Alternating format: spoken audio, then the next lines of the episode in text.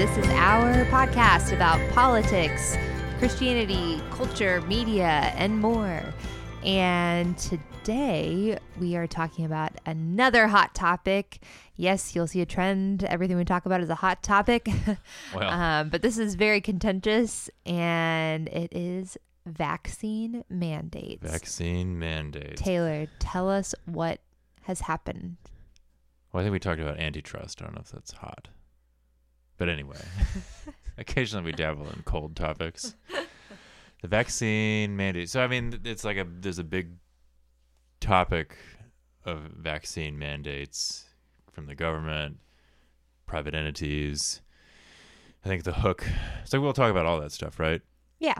Okay, but the, I guess the news hook was earlier this month, September 10th, I believe it was, President Biden issuing a vaccine mandate for federal employees and then a vaccine mandate for companies that employed over 100 people. Mm-hmm. Um, and there's much consternation about this. The federal employee part, from what I've read of analysis, well, first of all, I was reading it September 10th, which felt like forever ago. September's Right. been, it's felt kind of a long month. Maybe it's just us. But uh, the federal employee part, I've read from different uh, experts, it's a little more defensible because it's essentially it's like a private organization, a private company mandating vaccines for its employees. What's much more controversial and on pretty shaky ground, in my opinion, is the mandate for private companies that employ over 100 people. He's doing it through Department of Labor OSHA requirements. It's the Occupational Safety Hazard, Hazard. Act. just like OSHA. People just say OSHA. Everyone OSHA, knows what OSHA, is. Yeah. Right? Those posters you have in your workplace about safety are from OSHA. Yeah, that's true. That's true. Um, and they did it under a provision that's only been imp- deployed 10 times the emergency temporary standard Hmm. provision. It's been challenged in court six times, and courts have basically deemed it illegal five of those times. Oh wow! Wow.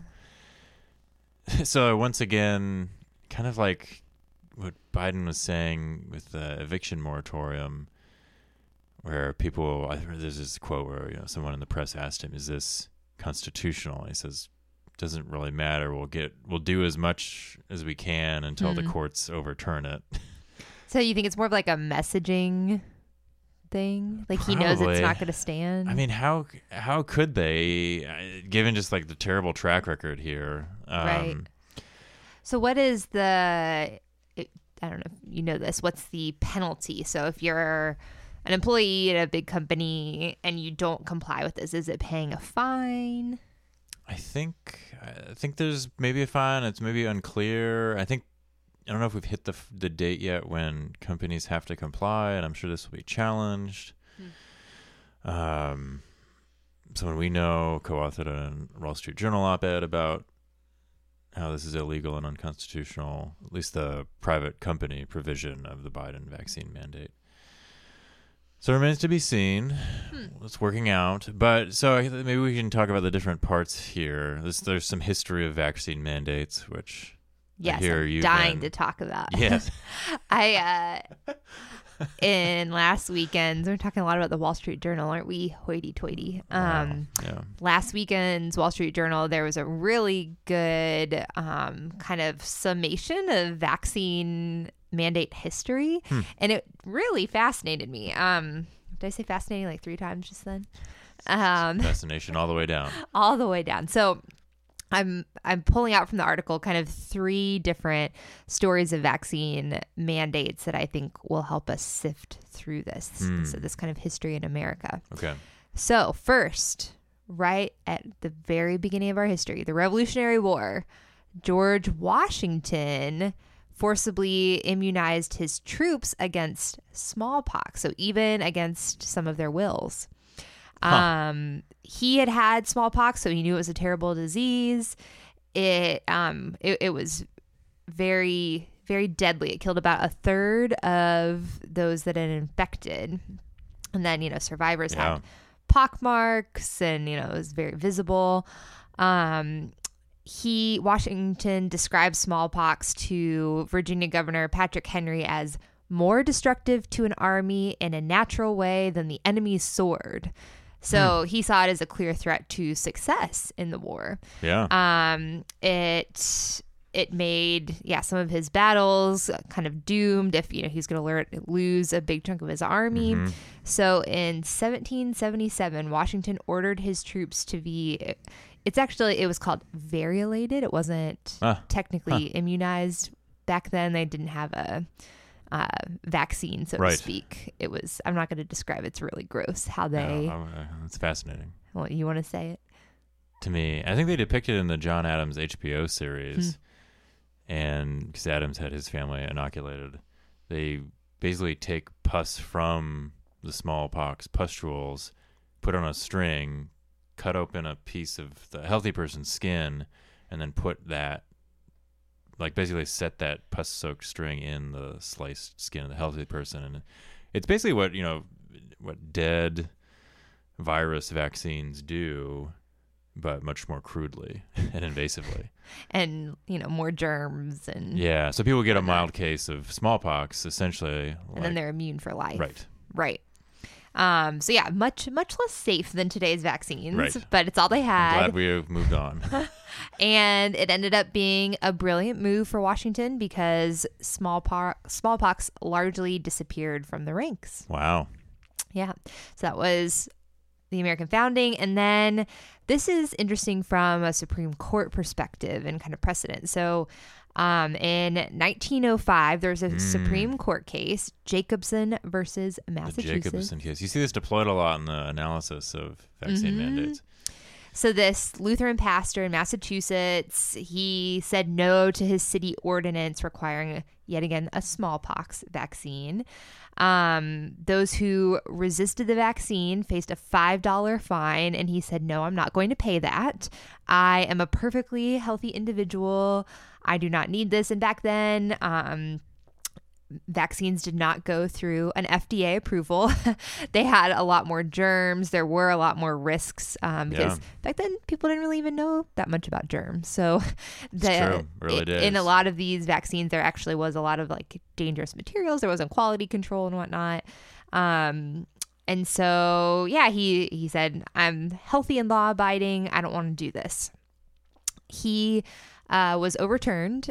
Uh, Supreme Court ruled against him, and Huh. Justice John Marshall Harlan uh, wrote that in the majority opinion, the liberty secured by the Constitution does not import an absolute right in each person to be at all times and in all circumstances wholly freed from restraint.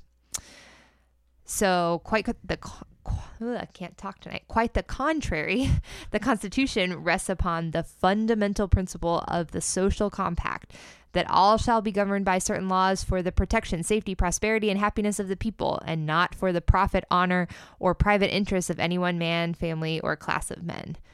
So, you know, some of us libertarians might take issue with that. And it ended up that this ruling actually did have a very um, negative consequence down the road. On this podcast, we've actually Oh. already talked about the Supreme Court case. So in 1927, um, 22 years after this vaccine mandate case, there was the case called Buck versus Bell, Uh-huh. and this is um, when the Constitution, or when the Constitution, when the Supreme Court ruled that it was constitutional to forcibly sterilize Yee. people with disabilities. Yikes. And in that case, naming the Jacobson case as a precedent, Ah. um, old Justice Oliver Wendell Holmes Jr. said, the principle that sustains compulsory vaccination is broad enough to cover cutting the fallopian tubes. wow. Yikes. Wow. So it goes to show that that maybe was not the best precedent setting case. Wow. Um, What's the third thing? so the third is actually a case more recently, 1991, Philadelphia. There was a, uh religious community that said, We are not going to do any modern medicine, period. We're not going to hospitals. We're not getting any medicine. Uh, God's medicine is good enough. Huh. And so they did not uh, vaccinate their children, and a large number of their children got measles, Hmm. didn't take them to the hospital, and basically these kids just died at home Wow. in this kind of uh, population in Philadelphia. So all of these children are dying. City officials um, move forcefully to contain uh, the the contagion that was going on, and working through the courts, they won access to the homes of these congregants. And they forcibly vaccinated the children against the wishes of the parents Oh wow. um, nobody wanted to represent these parents in what a lot of people viewed as child abuse. So this Huh. wasn't even challenged Okay. um, ultimately because it was thought like, oh, these this is child abuse in a way, Uh-huh. and um, not even like the ACLU wanted to represent these parents in this case, so it wasn't even challenged. So Wow. those are three cases. It kind of demonstrates that these are not cut and dry. it, it's it can be a difficult question. Well, I think that's why there's no vaccine mandate. The phrase is thrown around, but it, it depends. like it, you know, it depends on what you what people mean by that. So that's probably like the next follow up. Like George Washington case, uh, whatever the phrase was for Variolated. variolating his soldiers. So they're in the army. It's a distinct group of people. Right. I think now what uh, service members are required to be vaccinated by a certain Right. date. Uh, the Jacobson case, the common critique or uh, you know people bandied about as a thing nowadays with this Biden move, but it was local authorities, Mm-hmm. but state and local authorities, Right. uh, as opposed to a federal government mandate Mm-hmm. uh, which you know from what I've read too, like the you know as we well, local authorities and state authorities have different authorities than uh, legal authorities than the federal government. right. Your individual Bill of Rights tramples the state's authority, by the way. So, you know, a city or a state doesn't have unlimited authority over you, the individual. You still have your Bill of Rights. True, true. Like that. That's why you, as an individual, can take a course up, a case up to the Supreme Court and challenge something in a state Mm-hmm. is Yep. doing. Yep. And the Philadelphia case again uh, is a local authority. So I, and for me, in my, for my opinion, there's a big difference between a government mandated uh, vaccine versus private organizations. Like even just reading about for of this podcast, someone made a good point. Companies, im- so the the common refrain is you know vaccine mandates infringe personal liberty, individual liberty, and freedom. Well, private companies do that routinely with other requirements in the workplace, like Hmm. you have to show up to work. like that's an infringement on my liberty.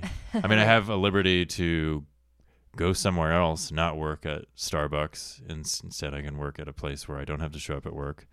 There are maybe fewer of those options, but uh, like this happens pretty routinely, and I think a private company is within its rights for the sake of its safety of employees, and particularly in particular to require vaccination for employment, Right. as they do require certain other you know factors like Mhm. require you know to show up at work or maybe uniform standards or something like that. And I mean, I don't know, this might be a stretch, but would we put this in the same category as like Hobby Lobby is not required to provide insurance that covers abortions? Right? They as a company are not Right. mandated. It's a different kind, you know. Yeah, I mean it's it's Forcibly doing something versus not doing something, I guess. right. Government is the government requiring it. Um, But let's say the government did require something that, like, covering abortion in your company uh huh. health insurance plan. Um, the government requires that, but you as a business can say no. I guess the Supreme Court said you can say no, right? Right. That's Like, what I, uh, I'm saying. Like businesses do have that. True, true.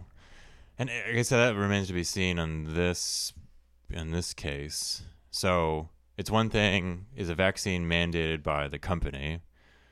I think that's a little easier to decipher, in my opinion.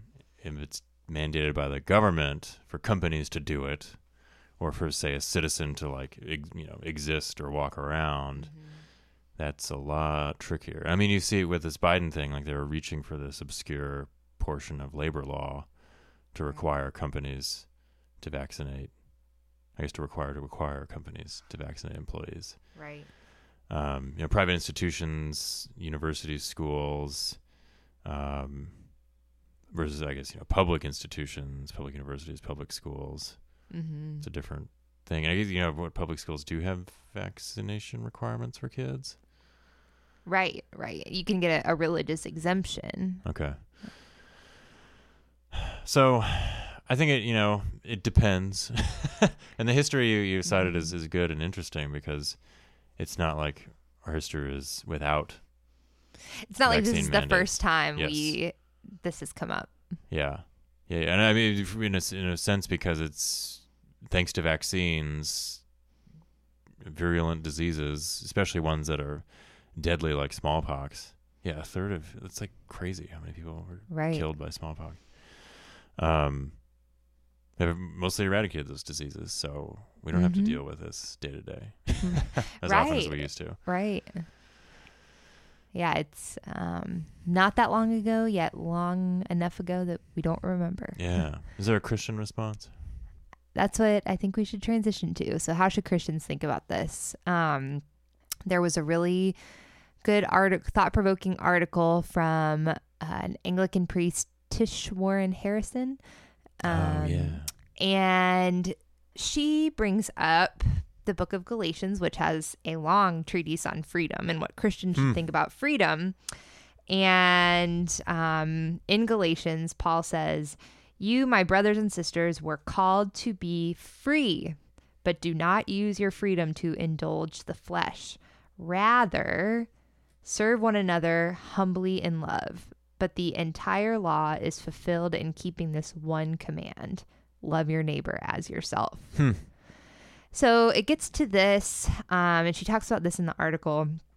In American culture, we are very much bought in on both sides of the spectrum, actually, to um, this idea of negative liberty. So um, this is kind of the the autonomy of individuals to do what they want, and personal choice is kind of the essence of liberty. Um, and you know, on the left, you see this as kind of your um, civil rights absolutists and your um, you know sexual freedom absolutists, and then on the right, you know, you see this in more of your um, Hmm. everything from gun freedom to economic freedom and that kind of thing. Um, so you see this on both sides of the aisle in kind of American political culture manifesting in different ways. hmm Um, and Christians, however, are called to make personal decisions that don't fit neatly in those political Oh, buckets. what an easy answer here. I Come on. know. um, we don't have absolute personal freedom. we have Huh. we have been set free, like the book of Galatians, but that freedom has to be stewarded. Interesting. What do you think, Taylor? You might have written a book chapter that talks a lot about this. Oh, oh. Uh, cool it. You don't have to be libertine to be a libertarian. Was that what the title was? I would hope you remember. Yeah, it's amazing how much I don't remember. Yeah, I mean, yeah, it's a good point, and I think maybe it goes with uh, one other thought: just vaccine mandates and liberty. It's uh, in this calculation, like it's not just about me, Taylor, Right. or you, Rachel. Like when we're dealing with a virus, it's there are external effects. I could be carrying it. I could be infected with it, and every additional vaccinated person helps lower the overall rate of infection, rates of mutation, uh, fewer people crowding yeah. intensive care units, for others who are in car accidents, heart attacks, brain damage, strokes. Right. Um, so I think that's his ramifications beyond just us. Exactly. And I think so this goes beyond just this issue, but applies to this issue specifically. Um, I think as a Christian, you can say both at the same time one, the government should not be in the business of mandating these vaccines. I mean, again, we look at that history we talked about. Yeah. And you know, it led to cases of forced sterilization, Yeah. that precedent of, you know, like, well, what what is good for public health? It's kind of a gray area. It changes, science changes. And actually, you know, back in that Supreme Court case, those vaccines were not very safe and they they had a lot of Mhm. problems. Um and so, you know, it's a it's a really tough call that maybe the government shouldn't be making. Yeah. But then on the other hand, as a Christian, as you just talked about, Taylor, um, I don't know that as Christians we should go around living under the banner "My body, my choice" Right. all the time. Right. Um, I don't think that is the Christian ethical response. Right. Yeah, that's a good point. I mean, yeah, I think it leans against the the government mandate for you know 100% public participation in vaccination. Right. Because the government can and has gotten it wrong. yeah, this is one thing you can count on. Stinkers and thinkers. Stinkers and thinkers. You okay? I'll go first. Okay. Stinker is the saw a tweet about the Halloween candy panics. what? That's happening? Every year, every I mean, Huh. it's someone I, I just saw this picture from some news piece about. Look at these candies; they're meant to look like the candy you love, but it's Oh. actually weed. I thought you meant like runs on the candy store and they're out of candy. oh no, no, no, no, no! It's like there's razor blades in the Snickers bar, or uh, they're poison. Like I remember, like th- fearing this as a kid, like getting candy from strangers, and it just made me think, like how okay, this happens every single year. Like how many actual does anyone do analysis in the back end? Like okay, how many kids had razor blades in their Snickers bar or whatever, or got T is it THC oil, right, right. laced Skittles or whatever. I think I saw a tweet that was like, I'm not going to waste my precious weed on some kids. yeah, yeah, yeah, yeah. Or like people are giving like this is like thousands of dollars worth of THC oil. right. I'm not even getting full size candy bars, which is a fraction of the price. Anyway, just like this consistent panic and just like the overall thing with Halloween, like this fear around it when it's it's just a fun time to get everyone in the neighborhood and like Dress meet people. It's just maybe it's just like a fear of strangers thing that just bubbles up annually. Just with, Boo. I know, I know, boo, boo. candy panics. Go have fun. Go eat candy. Go get candy from your neighbors. Say hello. Dress up. That Does this mean you're dressing up this year, Taylor? I didn't, we're not talking about dressing up. We're just talking about candy panics. Hmm. What's your stinker? to be discussed. Um, my stinker. I think it's the movie Isle of Dogs. Whoa. I know I was kind of on neutral Uh-oh. ground with Uh-oh. it. I know a certain Certain listener friend asked me to watch it. And after much deliberation, yes, I will say I think I felt about it the way I feel about most Wes Anderson movies. There were moments of beauty, moments of humor, moments of so much cleverness, but overall very boring. that's that's all I have to say about that. wow, wow, brutal. Uh, What's your thinker, Taylor? my thinker it's a, is a Bible verse, believe it or not. Hmm. I know, Classic. classic, but it like really stuck out to me. This Bible verse, James three seventeen. Uh, but the wisdom from above is first of all pure. So it's like, how do you figure out Hmm. is what's the word of God or not, or what's you know wisdom from above? Is- So he lists all these characteristics. First of all, pure. It's also peace loving, gentle at all times, willing to yield to others, full of mercy and the fruit of good deeds. It shows no favoritism and is always sincere. But that willing to yield to others, I've just been. it's just like I we read it three or four days ago, and it's just been like Wow. stuck. And I, everyone I talk to, I'm like, "Did you know this?" like willingness, how just how weird that is. Like, what does that mean? Like, wisdom from above, and especially in a context of say a pastor or a leader, or certainly like politics. Mm. You know, someone who's maybe graced by or employing wisdom from above, a willingness to yield to others. That definitely isn't rewarded as wisdom in our current age. Yeah, and I looked up like the word that translations have like slightly different, but that willingness to yield to others is most common. But compliant is Hmm. another. Wow. Um, yeah, it's like what would that look like in leadership, or if you're maybe feel like you have wisdom from above, or you're listening to someone who has wisdom from above. Hmm. Uh, you're reading, you're taking in anything. Is there that willingness to yield to others? Whoa. It's just so unique. Yeah. Huh. It's good, my love. Um, well, my thinker feels really juvenile now. Talking about wisdom. I've talked about Batman how many times? true. Not that Batman's juvenile. in comparison, Some would say. I think it's highbrow. Mine is the historical fiction book, as we've talked about, my favorite genre. Um, I kind of, in my reading lists and habits, I like read something nonfiction and then I read my favorite historical fiction and kind of have to switch off or else I get burnt out. It's a good pattern. So um, I'm reading next year in Havana, and it is very good. It's kind of what I like about historical fiction is it gives you the kind of emotional side into the history that maybe you know, and you think about Huh. all different. So I was thinking about all different sides of the revolution and Batista and Fidel and um, they kind of have characters on all different sides and of course love stories and you know tragedies and all of that so it it is very good it kind of has a modern day cuba take and then you know during the revolution so really enjoying it i feel like What's it called?